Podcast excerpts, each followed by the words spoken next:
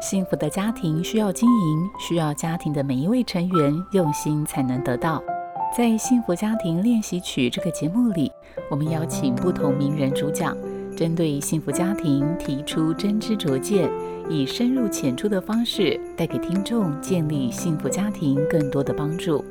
如果你喜欢我们的节目，请帮我们分享给你的朋友，也别忘了按下订阅，避免错过之后精彩的内容。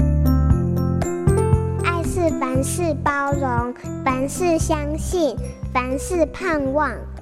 幸福家庭练习曲。这些年，从报章杂志最热门的报道到畅销书排行榜。有很多都是告诉我们，有钱人怎么想，有钱人做了哪些事。有些市长也曾对孩子灌输着，用功读书，考上好学校、好学历，才能够有好的工作、好的收入。当孩子从大人的言行和媒体的报道中，将赚大钱的人视为成功的人，建立金钱至上的价值观，这是让我非常担心的。我们都知道，拥有许多财富，也许必须要努力。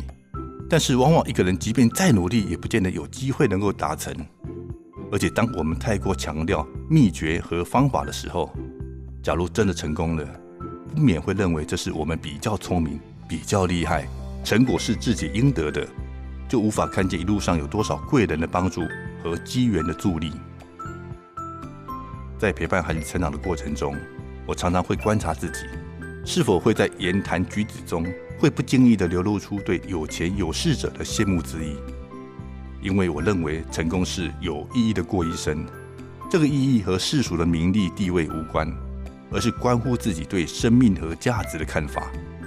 如果能找到自己的天赋，自己的热情之所在，每个人都可以活出精彩的人生，都可以是个成功者。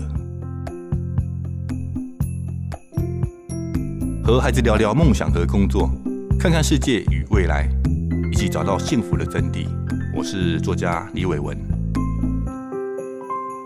本节目由好家庭联播网、台北 Bravo FM 九一点三、台中古典音乐台 FM 九七点七制作播出。